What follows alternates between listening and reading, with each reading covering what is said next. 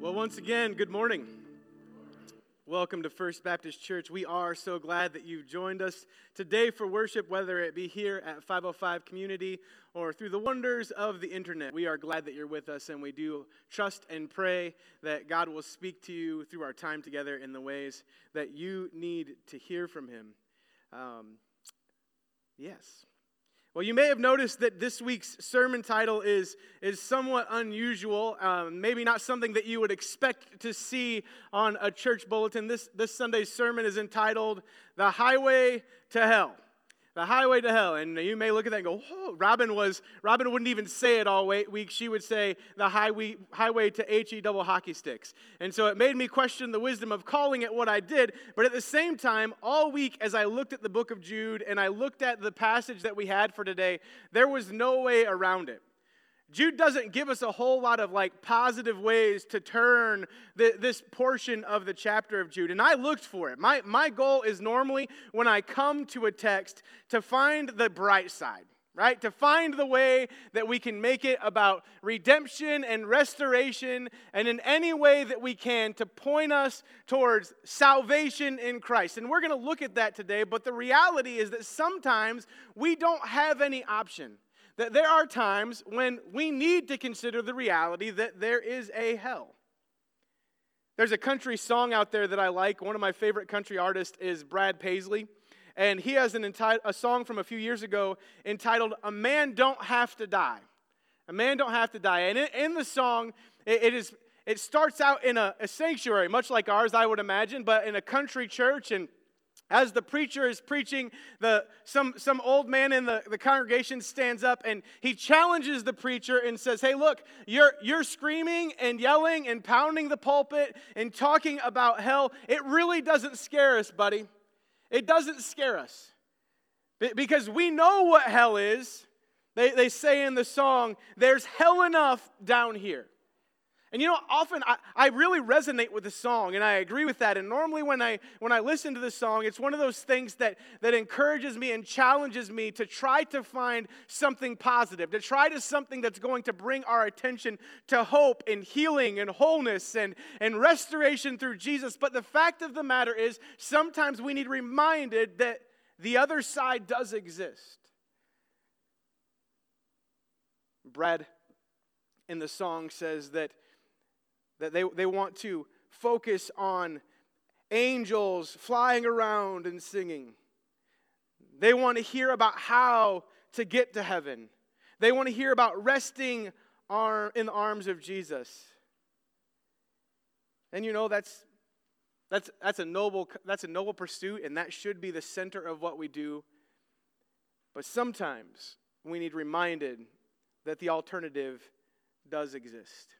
And Jude and this central portion, the center portion of Jude, one, it's only one chapter, but the center portion of his letter, he, he clearly reminds his readers that there is a highway to hell. If you would, turn with me to Jude, and we're going to be looking at verses 5 through 16 this morning. Verses 5 through 16 of Jude. And Jude says this He says, Though you already know all of this, I want to remind you that the Lord at one time delivered his people out of Egypt, but later destroyed those who did not believe. And the angels who did not keep their positions of, of, of, authority, but abandoned their proper dwelling, these he has kept in darkness, bound with everlasting chains for judgment on that great day. In a similar way, Sodom and Gomorrah and the surrounding towns gave themselves up to sexual immorality and perversion they serve as an example of those who will suffer the punishment of eternal fire. In the very same way, on the strength of their dreams, these ungodly people pollute their own bodies, reject authority, and, re- and heap abuse on celestial beings. But even the archangel Michael, when he was disputing with the devil about the body of Moses, did not himself dare to condemn or slander him, but said, The Lord rebuke you. Yet these people slander whatever they do not understand. And the very things they do understand by instinct, as irrational animals do, will destroy them. Woe to them! They have taken the way of Cain. They have rushed for profit into Balaam's error. They have been destroyed in Korah's rebellion. These people are blemishes at your love feasts, eating with you without the slightest qualm. Shepherds who feed only themselves. They are clouds without rain, blown along by the wind. Autumn trees without fruit and uprooted, twice dead. They are wild waves of the sea, foaming up their shame. Wandering stars, from whom blackest darkness has been reserved forever. Enoch, the seventh from Adam, prophesied about them. See, the Lord is coming with thousands upon thousands of his holy ones to judge everyone and to convict all of them of all the ungodly acts they have committed in their ungodliness, and of all the defiant words ungodly sinners have spoken against him. These people are grumblers and fault finders. They follow their own evil desires. They boast about themselves and flatter others for their own advantage. An encouraging passage of Scripture. Jude, Jude doesn't pull any punches. Remember, if we, as we talked about last week, if you were here, Jude had said earlier in the chapter, he said, You know what? I wanted to come to you with this encouraging message. My desire was to come to you and talk about our shared faith. My, that was my desire. But, but the urgency of the situation demands that I reroute and that I talk about something else. And this is where Jude gets into the meat of the issue. Jude really wants his readers to remember. And one of the things that, that is the overarching theme of Jude, if you will, is, is this a, a reminder that rebellion is not a virtue. Rebellion is not a virtue. This, this is something that, that we lose in our culture. Like, even in the context of the song, the, the highway to hell, it, it, is, it is sung almost in a celebratory manner. We, we talk, our, our culture talks about, I'm, I'm going to raise some hell. We, we glorify doing what we want and doing that which is wrong in pursuit of a good time. And Jude says, it's not a good idea. He's reminding his readers that rebellion is not a virtue. Remembering is the key refrain of the book of Jude. The overwhelming theme of the first half of the book of Jude focused on that. Remember, we started in verses 1 through 4 last week, and, and in, in that we saw that Jude wants his readers to remember whose they are. That, like him, they are slaves of Jesus, that they belong to Christ that he is their master and king, and they should submit to his authority and lead. They need to remember who Jesus is, that he is the sovereign king of the universe. And they need to hold on to Jesus with all they have. Here in verses 5 through 16, Jude shifts.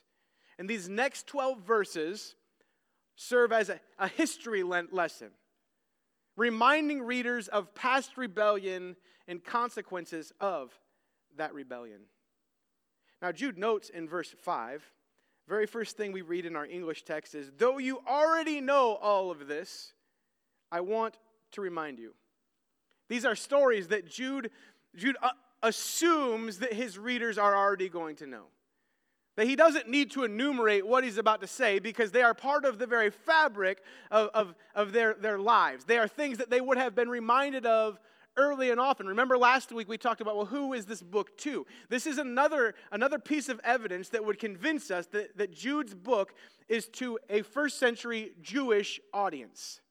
That it's not going to Gentiles because this is shared history. The reality is, we could spend all day looking at instances in the Old Testament where where the author says, Remember, remember, remember, set this thing up so that you can remember and remind your children, remind yourselves, remember, remember. It is an overwhelming theme throughout the Old Testament. And these are things that Jude's audience, he, he takes for granted that they know. We, we have those things in our own culture, don't we?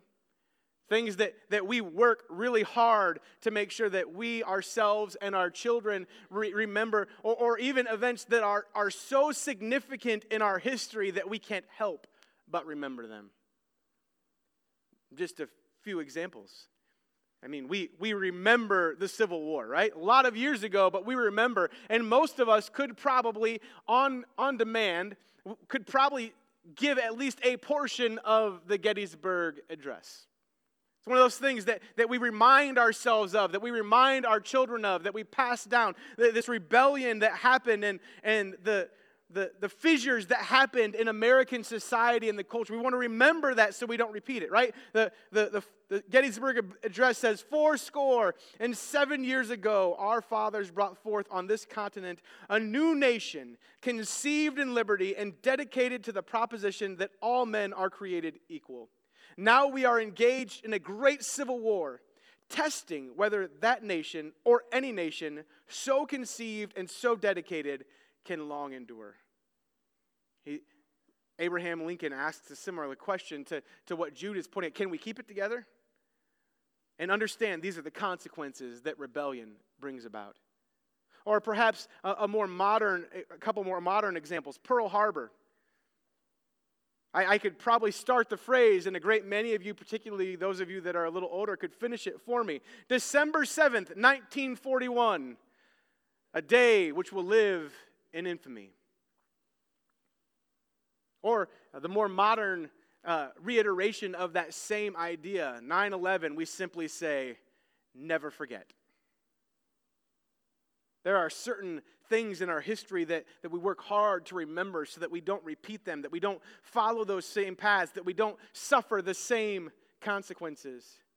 Winston Churchill famously said, Those who fail to learn from history are doomed to repeat it.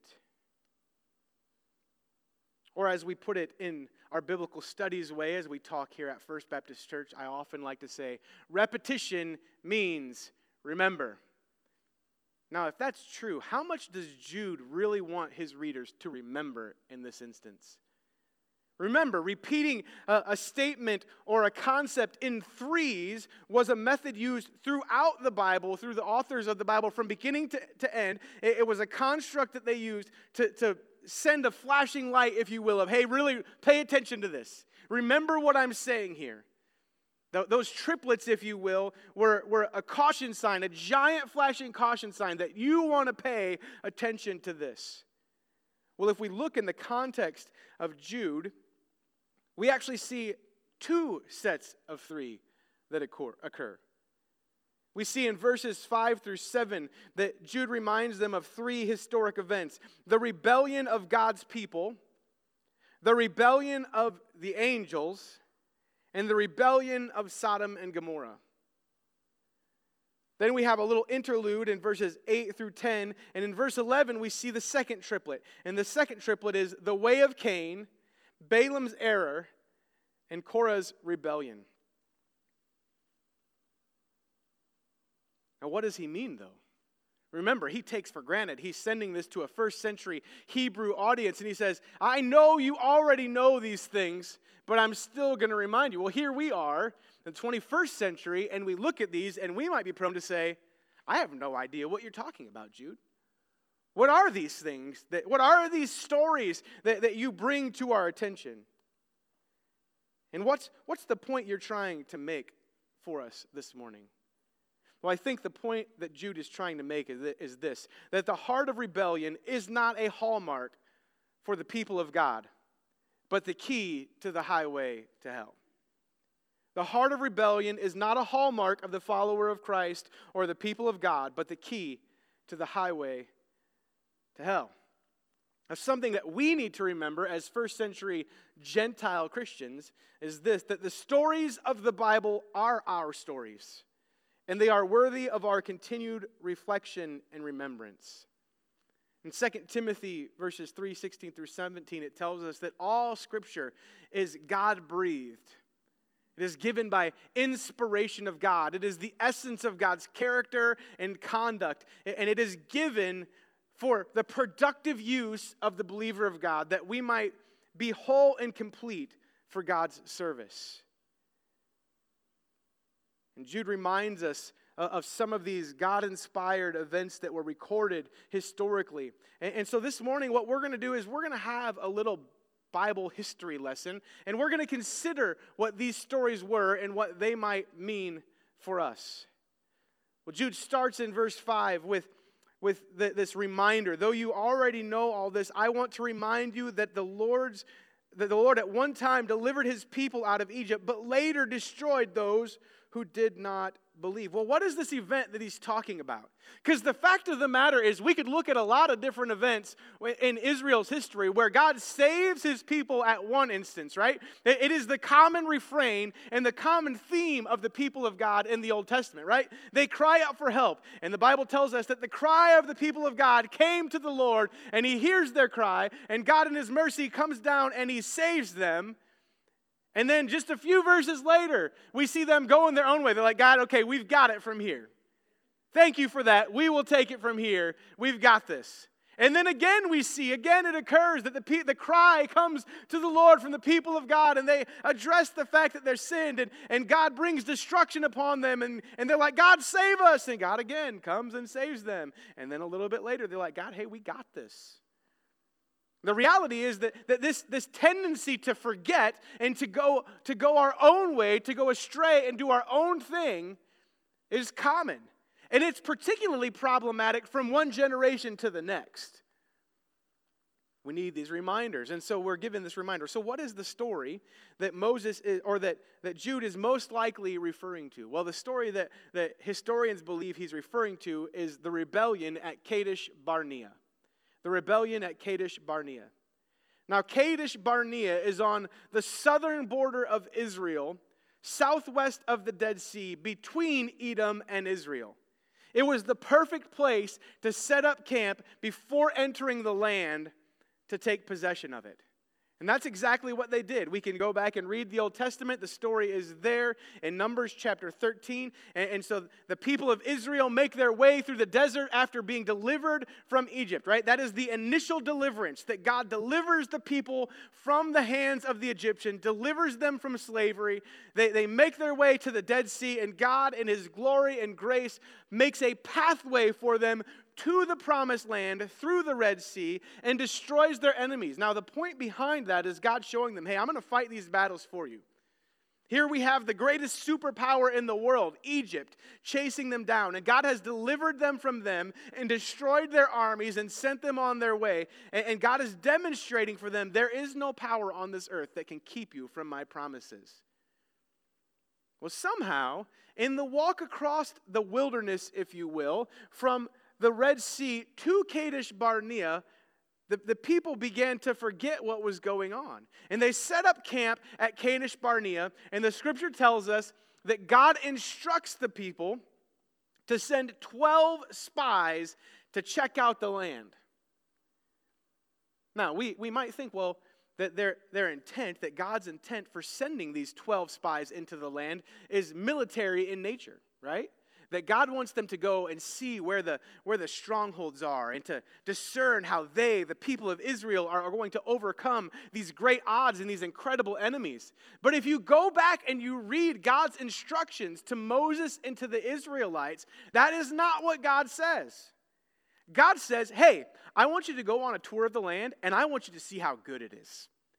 I want you to see that I told you so that it's going to be an amazing land, and I want you to go throughout it, and I want you to bring back some of the fruit of the land to the people so that they can see just how great this place is, so that they'll be encouraged as they go to take possession of it.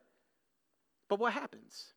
The people, these, these military 12 leaders, go into the land, and they do. They go and they bring back clusters of grapes that are so big that they have to cut down trees to create poles to carry them back. They find that the land is, as God said, is flowing with milk and honey. But they also discover that the land is inhabited by, quote, giants, the Nephilim. Now, we're gonna we're gonna talk about that in a second, so we won't get too locked into that. But, but they come back at, after the Lord directs them to go in, and once they get back, they're freaked out. They return from their reconnaissance, and their basic response is, we can't do this.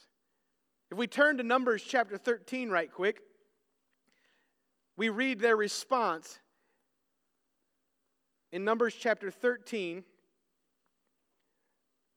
verses 26 and following. It says they came back to Moses and Aaron and the whole Israelite community at Kadesh, Kadesh Barnea, in the desert of Paran.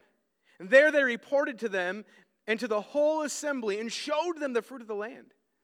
And they gave Moses this account. We went into the land to which you sent us, and it does flow with milk and honey. Here is its fruit. But the people who live there are powerful, and the cities are fortified and very large. We even saw the descendants of Anak there. The Amalekites live in the Negev. The Hittites, Jebusites, and Amorites live in the hill country. And the Canaanites live near the sea and along the Jordan. Then Caleb silenced the people before Moses and said, We should go up and take possession of the land, for we can certainly do it. But the men who had gone up with him said, We can't attack those people. They are stronger than we are. And they spread among the Israelites a bad report about the land they had explored. They said, The land we explored devours those living in it. All the people we saw there of great size. We saw the Nephilim there. The descendants of Anak come from the Nephilim. And we seemed like grasshoppers in our own eyes, and we looked the same to them. They say, Look, we cannot do this.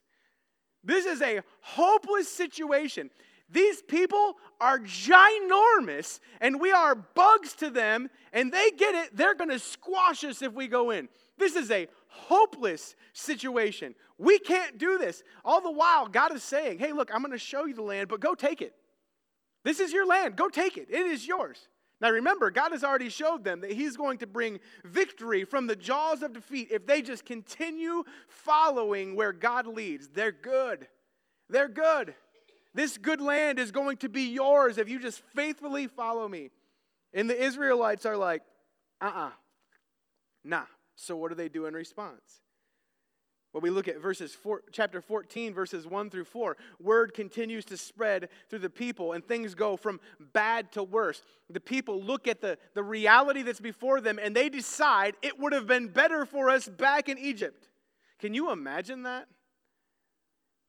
That, that at any point you look at the reality that's in front of you and say, slavery would have been better. Let's go back to the under the whips of oppression of the Egyptians. That, that was better there. We had food to eat, and there were graves aplenty back there. We don't got to get buried here. We can at least survive there. This is hopeless. Let's go back. It's better to go back. Not only do they decide to go back, they decide that they are going to stone Moses and his company and go their own way. They're going to rebel not only against the Lord, but against the Lord's appointed leaders. And in Numbers 14, 5 through 9, Moses, Aaron, Joshua, and Caleb literally beg the people on hands and knees to trust and follow the Lord. But the people opt for their own plan to stone Moses and company and head back. So, what happens? The text tells us that God strikes down the ten who gave the bad report by plague. And then everybody else, aged 20 and older, is literally walked to death in the desert. You realize that's what happened in the wilderness wandering, right? That the people of Israel walking through the, the, the, the, the deserts of, of the wilderness was, was not something purposeless. Sure, the people, they developed a trust for the Lord and they saw what was going on, but really, that whole 40 years of wandering was waiting out the previous generation. God says, You want to go do your own thing? You want to go back? Fine. We'll find you graves. We'll just walk you to death in the wilderness. And anyone 20 or older at the point of the rebellion died in the desert. Of those over 20 at the time of the rebellion, only Joshua and Caleb were allowed to enter the promised land. So, what's the issue that Jude is addressing in, in verse 5? The issue of the Israelites and the people of God is a failure to believe and follow God. It's a failure to believe and follow God. The people of God refused to continue following where He was leading them. Their fear of their opponents and the adversary before them outweighed their trust and faith in the Lord God. So, the encouragement for us, as for the people to whom Jude is speaking, is this that we need to trust God. We need to believe God.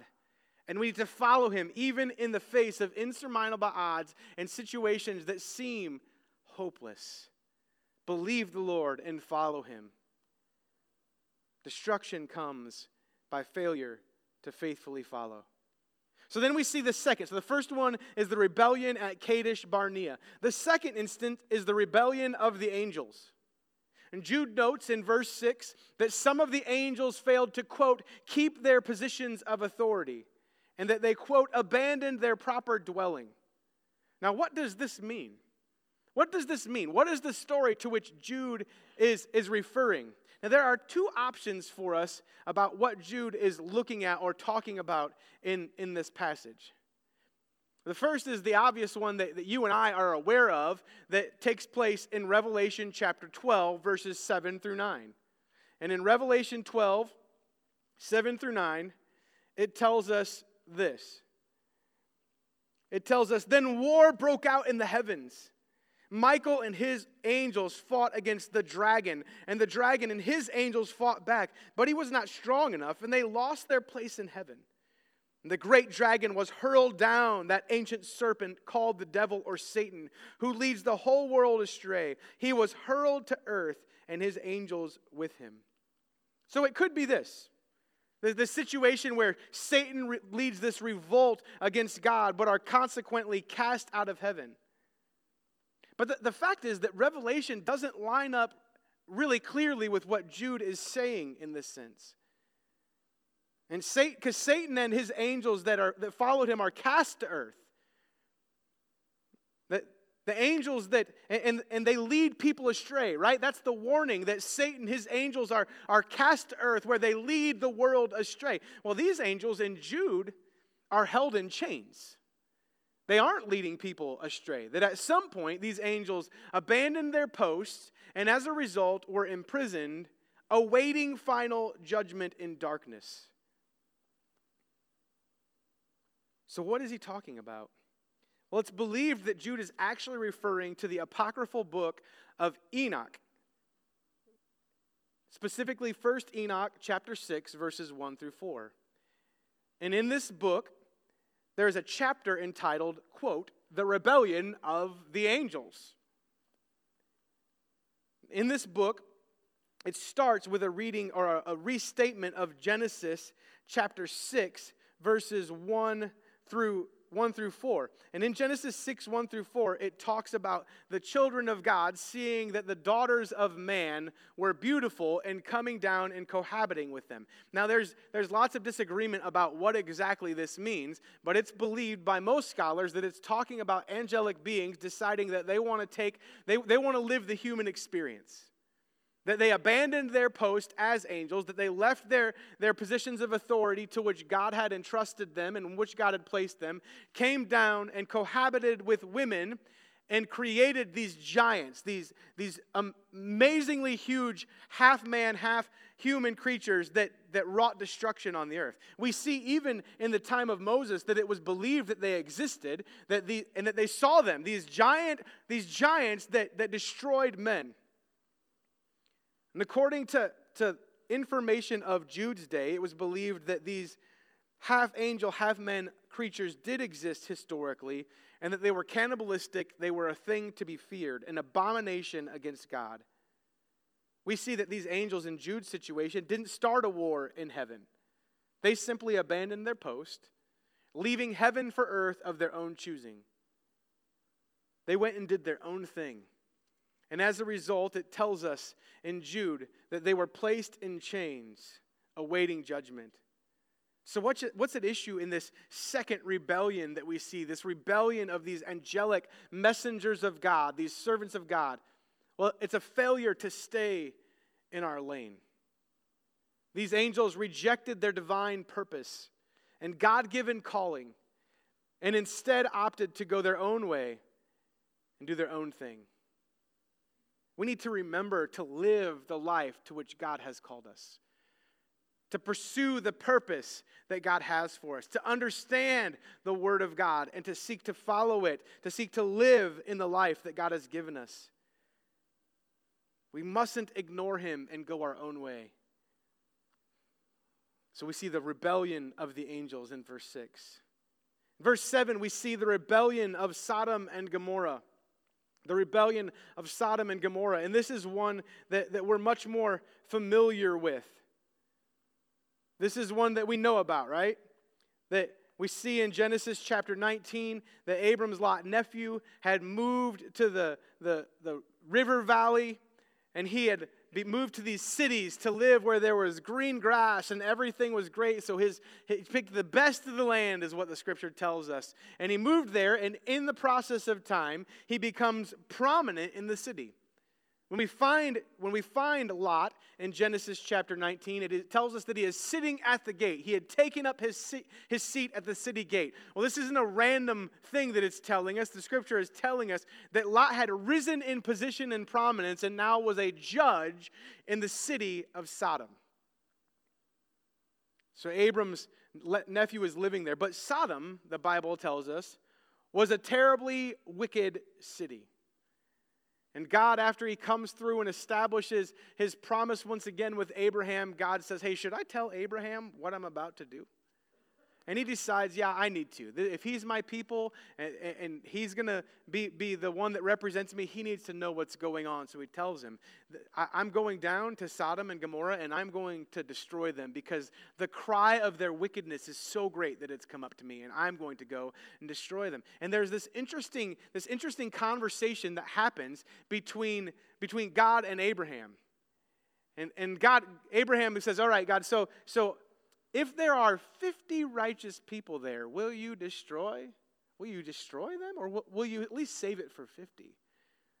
God's messenger's like, oh, okay, okay. For 50 people, for 50 people, I'll leave it alone. I, I will relent from the judgment that I'm going to bring. Abraham goes, Well, okay, well, 50, that's great. But what, what, what about 45, God? If I could just talk to you one more time, what if there are 45 righteous people in the valley? Will you still destroy it or will you relent for 45 people? And God's like, 45 people, I'll hold off. It goes all the way down. And Abram, Abraham, like, wheels and deals with God, which there's a totally different message in there for us. We won't go down that path right now. But he wheels and deals with God all the way down to God, if there are five, if there are only five righteous people in Sodom and Gomorrah, will you then relent from the destruction? And God's like, fine. For five people, five people, I'll hold out. Which is crazy because the angels go down to hang out. And, and, the reality is that even with Lot's family living there, like you would think that Lot and his wife and his few daughters, that, that like there's an easy win there. Like they've only got to find one native, Lot, his two daughters, and his wife. They only got to find one more person, in theory, that's righteous in the entirety of the town. And God's like, I can't do it. There's not even five good people not five reasonably righteous people in this town for me to spare my judgment. That is a terrible city. That is a bad city. So God is going to, for, actually, it was 10, excuse me, 10 righteous people in the city. God can't find it. God can't find it. Now, what's the issue at hand? Well, we, we like to believe that the issue was sexual immorality. And the fact is that Job, Jude clearly references that, that sexual immorality was clearly at issue. It's explicitly mentioned in Jude, it's explicitly mentioned in the Old Testament. But the term used in this case extends beyond homosexuality, right? That's what we want to focus on, though, because the, the angels come down into the town and they go into Lot's house and they were planning, they're like, hey, we're just going to sleep out in the, the town square. And Lot's like, hey, that's a really bad idea. You don't want to do that. Now, for us, that doesn't make a difference, but that was common. People would just sleep in the town square and people would come take care of you because hospitality was of utmost, uh, utmost important, importance in the Eastern context. Lot's like, bro, you, you do not want to do that. Just come stay at my house tonight. And so like, okay. So they come stay at, that, at Lot's house. And, and as night falls, it says that all of the men of the town descend upon Lot's house and they say, Hey, send those two, those two men that came into town, send those strangers out there so we can show them a good time in Sodom.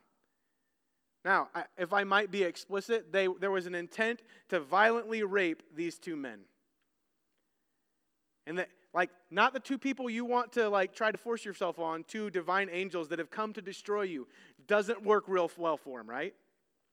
But we want to look at that and say, well, see, homosexuality was the sin for which God was trying to destroy them. But the terminology used in Jude extends beyond that. See, we like, we like focusing on, on things that are sin categories that are outside of our own life. The fact is, the term used with sexual immorality in Jude extends to premarital sex, prostitution, idol worship, and general lusting. Is, it's a pretty broad thing that he's talking about here. But it goes beyond that and it talks about their perversion. Now, Jude is not doubling down.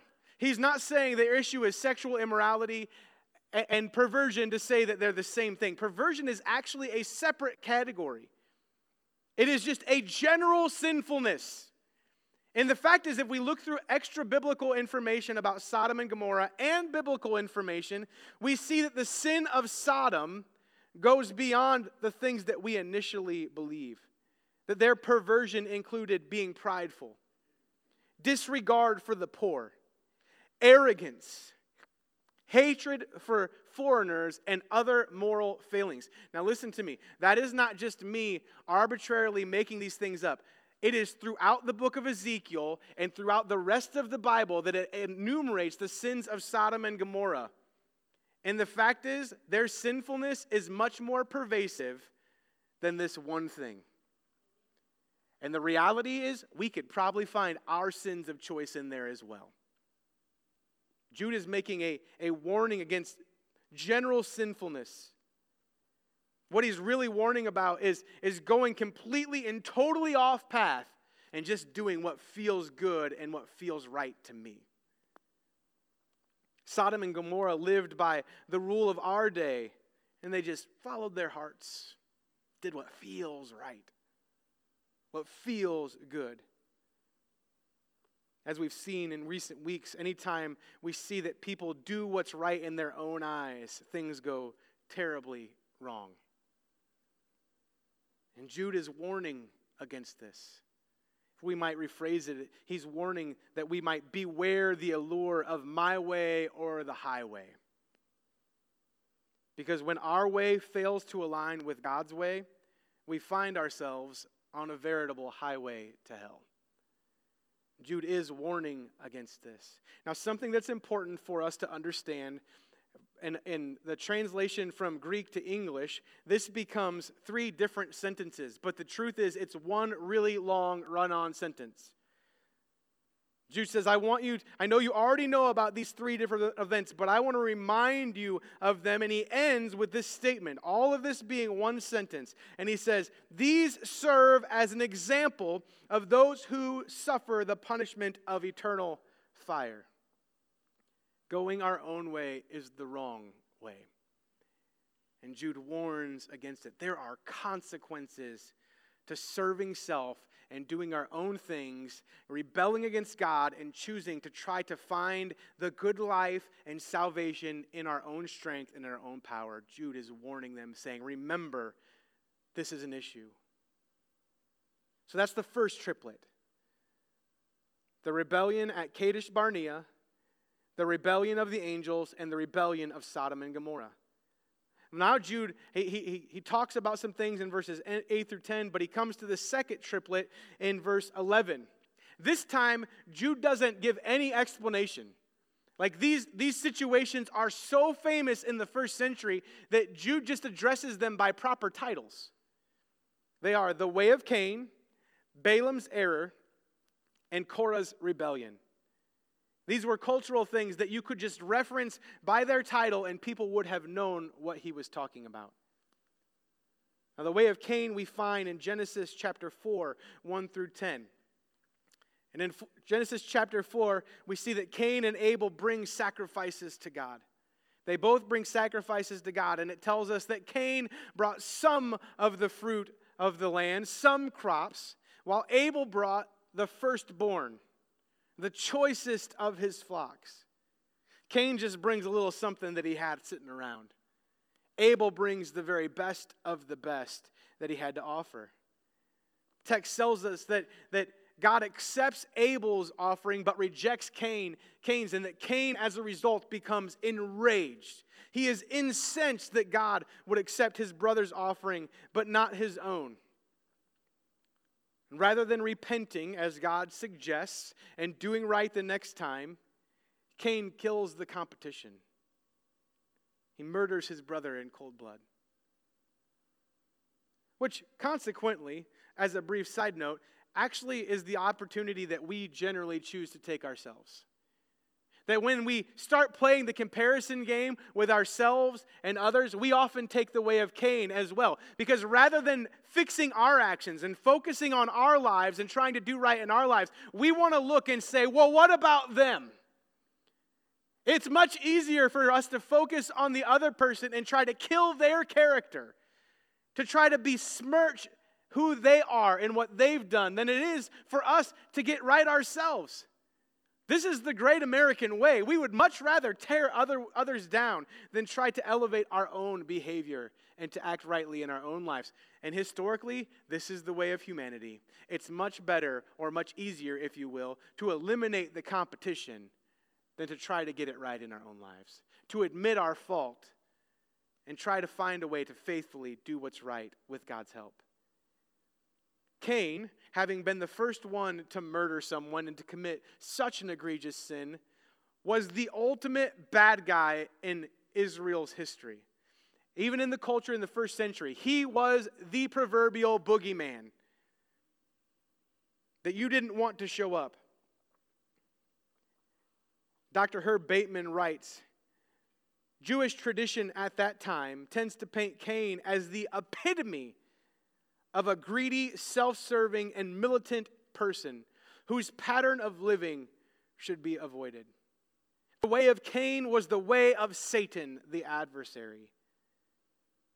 The way of Cain, then, is to defy God and despise man. It is to be driven by emotion, allowing what we feel at the moment to determine our actions rather than love for God and love for others as we've been instructed. The way of Cain is to love self above all else, to pursue the objectives and the rise of Almighty me over anyone else. Jude says, Woe to them, they have taken the way of Cain. Then he goes on, he says, They have rushed for profit into Balaam's error. Well, what's What's Balaam's error? Well, we see Balaam's error again back in the book of Numbers. In the book of Numbers, chapter 22, we see that the people of Israel has finally made their way into the land, and they are taking names and kicking hind end. And the king of the Amalekites looks and he says, Hey, we got to do something about this. So, what does he do? He sends someone to find Balaam. Now, Balaam is what we might call a prophet for profit. He, he is an ancient televangelist. He is a guy that you can bring in to purchase the favor of God if the price is right. Now, something that we've got to address about this is apparently it had worked. It had worked enough because word has spread that this guy, if you bring him out, he will either bless or curse whomever or whatever you want, and it works. Word of mouth had spread, and so this king of the Amalekites sends for Balaam, this prophet for profit, who rather than speaking the word of the Lord at God's leading, that was the job of a prophet, to speak, thus says the Lord, the word of the Lord, people paid Balaam to bless or curse at will. Now, king of Moab hires him and brings him out. He wants to curse this, this powerful invading army that, that puts his people at risk.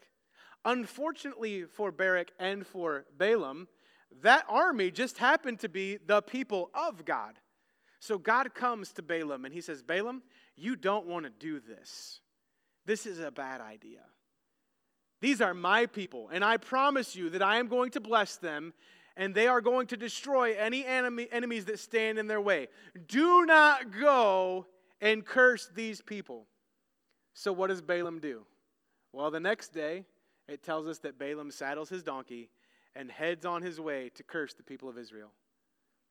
Whole bunch of stories happen where God sets up an angel, and were it not for the donkey being stubborn and trying to save Balaam, his head would have been taken off by angel. But Balaam finally makes it to the mountain there with the king of the Amalekites. And he's preparing to do as he had said he would do to curse the people of Israel. And the passage tells us that every time Balaam opens his mouth, rather than cursing the people of Israel, he blesses them. And the king of the Amalekites is like, What are you doing?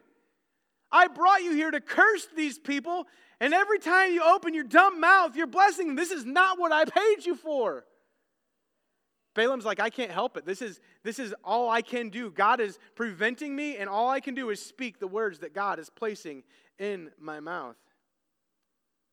So we might think that, well, the story's over. Why, why, what's the issue with the way of Balaam? Is the, the, way of Balaam trying to profit off of God's word, image, and likeness? Is it, is it a, trying to profit off God? No, no, no, no. That isn't the issue. The fact is that Balaam actually does his job. Balaam succeeds in the task to which he's called, just not in the way that was expected. Well, how so? Balaam comes up with a dastardly plan, and his plan is this Look, I can't curse them, but I can get you, I can help you to, to lead them astray. So here's what you want to do send your Amalekite women to go and marry in with the Israelite men. Play the long game. And as you marry in with these Israelite men, over time you can have your women convince them to worship other gods, your gods, and to, to integrate into the land. And that's exactly what he does. He, he sends them in and they, they lead these people astray. Balaam's error is, in fact, agreed. That is part of it. But it is also the seduction of spiritual and moral compromise for personal gain. It's finding that middle ground between what God wants and what I want rather than following God wholeheartedly, pursuing our own way for our own gain. Jude says, I, am warning you, don't follow Balaam's error. Don't get drawn astray by what you see going on around you. Continue to focus. Don't rebel against God for your own preference and priority, for your own good. Finally, we see Korah's rebellion which is found in Numbers chapter 16. And Korah was a leader of the tribe of Levi who was extremely jealous of, of Moses and Aaron. And he continually asked, Well, why not me? Why shouldn't I be a leader? And they ask Moses and Aaron uh, uh, in the desert, they say, why, who should, why should we keep you as this leader? Why do you get to put yourself above the rest of us? Why do you get to pick where we're going? I think I should be the leader. And he, Korah, and 250 others lead a rebellion. So Moses, rather than squashing the rebellion, says, Fine, we'll take it to God. So they stand outside of the tabernacle with Korah and his people on one side, and Moses and his company on the other side. And they ask God, Which do you want? And the Bible tells us that God opens the ground and it consumes Korah and the 250 that followed him. Fire consumes the 250. Korah's rebellion was driven by envy, resulted in a refusal to respect and submit to God ordained leadership. In their arrogance, Korah and his co conspirators believed that they knew better and sought themselves to set themselves up as the leaders. And as a result, they were destroyed. And Jude says, Beware the rebellion of Korah. In every instance that we look, all six instances that Jude reminds the people of, rebellion is the issue at hand. Rebellion against God, appointed and ordained leadership. Rebellion against God's purposes, plans, and promises. Rebellion against the Word of God for not fitting our understanding or desires. It's rebellion against God Himself. God is reminding us through Jude that rebellion is not befitting the believer lifestyle. Rebellion is, is not a virtue, it's not to, that to which God has called us. But there's also a warning that goes with it that unrepentant rebellion against God's will will result in divine judgment. The first trio served, according to Jude, the end of verse, verse 7, that they served as examples. All three are historic examples of what not to do and warnings of potential punishment. Those who failed to believe were destroyed. Angels who went their own way were placed in chains and kept for final and eternal judgment. Sodom and Gomorrah were destroyed in a hail of sulfur and fire. Consequences for rebellion. People like these, according to Jude, reject authority and take issues into their own hands, acting in their own understanding and ignorance and bringing about their own destruction. All three serve as warnings of the fire of hell, which awaits those who refuse to repent and submit to the rule and reign of King Jesus. Those who refuse to faithfully follow God into the unknown and to trust God to bring about the result that He promises. The second trio form what scholars call a woe cry. We might say a whoa cry should make us say, whoa. It's meant to keep us from following their lead. Following their ways brings only shame, and according to verse 13, eternal blackest darkness. Again, it is a warning against hell. Disaster and destruction lie ahead for those who follow the paths of these three. Instead, we must follow the example and the leadership of King Jesus. We shouldn't follow them we shouldn't tolerate their influence and we shouldn't be them. The fact, brothers and sisters, is that ACDC was in fact right. There is a highway to hell. It is paved with good intentions and bad decisions. We run this road when we serve ourselves and let our rebellious hearts guide us. We may not want to hear about hell, but we need reminders. Jesus himself said, Broad is the gate, and wide is the road that leads to destruction, and many are those who take it. But narrow is the, pa- the gate, and narrow is the path to life, and few are those who follow it. May we remember past failures. May we follow the instruction given by Jude and faithfully follow Jesus as he leads. May we reject the heart of rebellion and humbly submit to God, trusting in faith that He will do as He's promised in His good time as we faithfully follow Him into the future. Father God, I pray that you would continue to guide and direct us by your grace, that you would give us the strength to follow and to submit to your lead. May we understand that salvation comes through you and you alone, whether it be salvation for eternity or salvation in the here and now. God, we claim to trust you. We claim to have faith May that be more than words for us today. May we follow the path that you've led, laid out for us the path of grace, the path of faith, the path of hope, the path of sacrificial service and love. And God, may your favor rest upon us. May you continue to rescue those around us from the fires of hell by faith through grace. And may we be the conduits that share that message with them, both in word and deed. In Jesus' name.